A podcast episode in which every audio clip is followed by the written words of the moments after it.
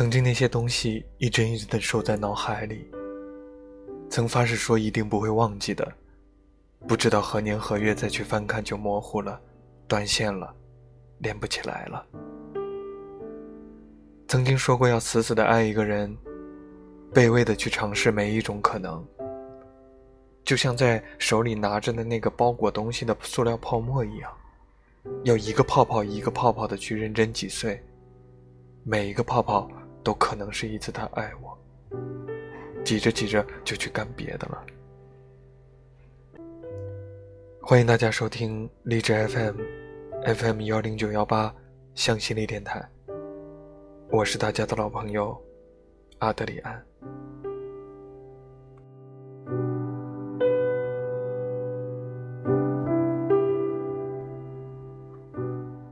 临下班的时候，我收到一个作者的投稿邮件，八万多字，我几乎全部都看了。平时的投稿，我最多花几分钟浏览一遍，这次是我花的时间最多的一次。当我看到那些故事的时候，那种叫做感同身受的东西从内心深处强烈的翻涌。我觉得这个作者曾经跟我一样，心潮寒冷而孤独。敏感的心和缺乏爱，是一切的始作俑者。它相辅相成的活在体内，让你愈加的孤独，然后会写出一些美好的。渴望的、扭曲的、窒息的、幻想的文字，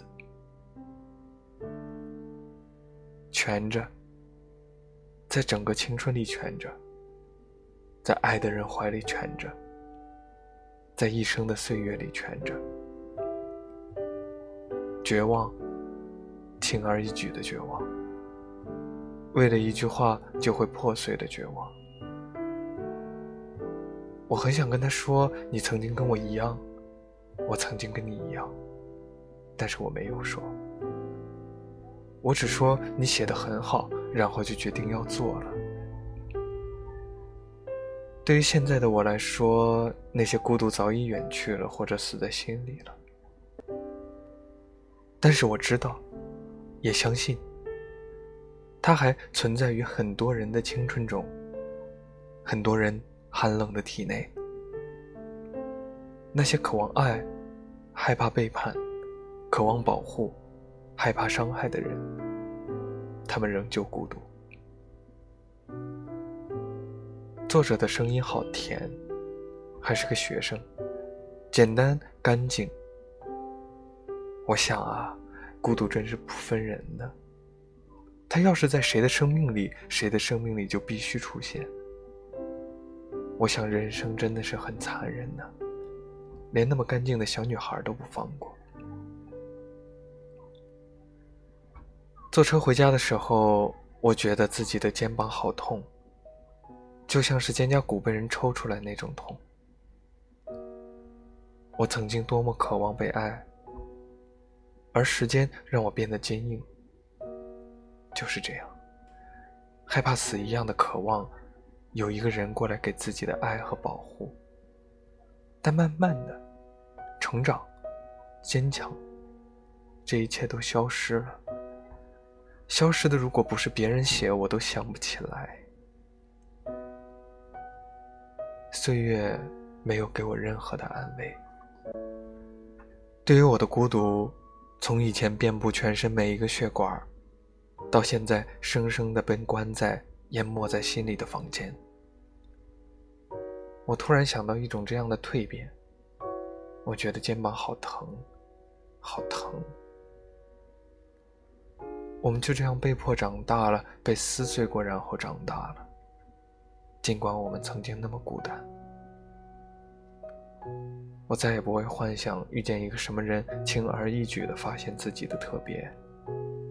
再也不会扭曲现实，想到各种流血的死亡；再也不会傻傻的强烈渴望不期而遇的温暖；再也不会，再也不会。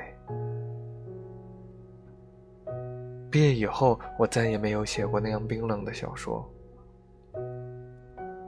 我再回头看的时候，我讶异于当时那样的自己。我知道我再也写不出那样疼痛的文字。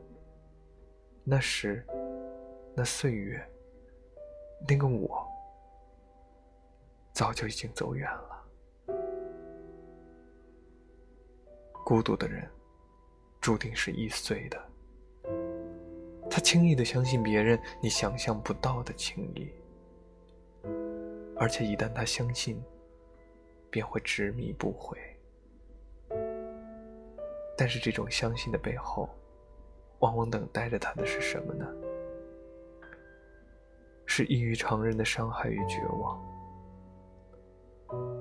你不得不承认，你越想爱，你越容易受伤。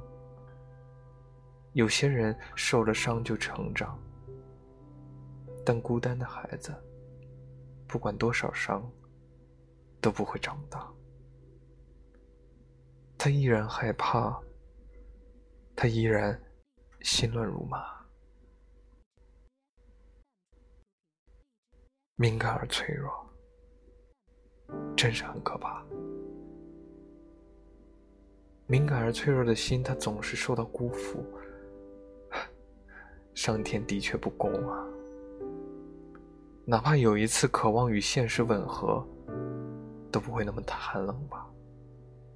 都不会那么发狠发恨的蜕变吧？也许吧。上天在给予我们生命时，已经用尽了所有的眷顾，所以之后的路，你就只能自己碰自己走吧。记得曾经遇见某个人，他说：“你要是早点遇见我就好了。”当时他看见我博客里写的小说，所以那么说，跟我当年渴望小说里写过的一模一样。希望有遇见那么一个人，然后心疼的说：“你要是早点遇见我就好了。”结果呢？现在呢？甚至很久以前我是怎么写的呢？我说我终于明白，有些东西缺失了就是缺失了。我也终于明白，你以为你会遇见一个人来弥补你，给你保护和爱，但是那些东西根本就已经无法弥补了，他们都过去了。而且未来，不管你遇见什么人，他都不会参与，不会感受，不会明白。就像街角那一块黑掉牌子的霓虹灯，即便你把它修好了，它依然毁坏过，黑暗过。没有什么人能来弥补你，这一辈子都不会有了。你会带着你的残缺走下去，哪怕开始美满的生活。在回家的公交车上，想到这些，我差点要哭了。我蜷起来，感到肩膀好疼。比起爱的渴望，我更愿意随遇而安了。那种病态的孤独、病态的索取，没有了。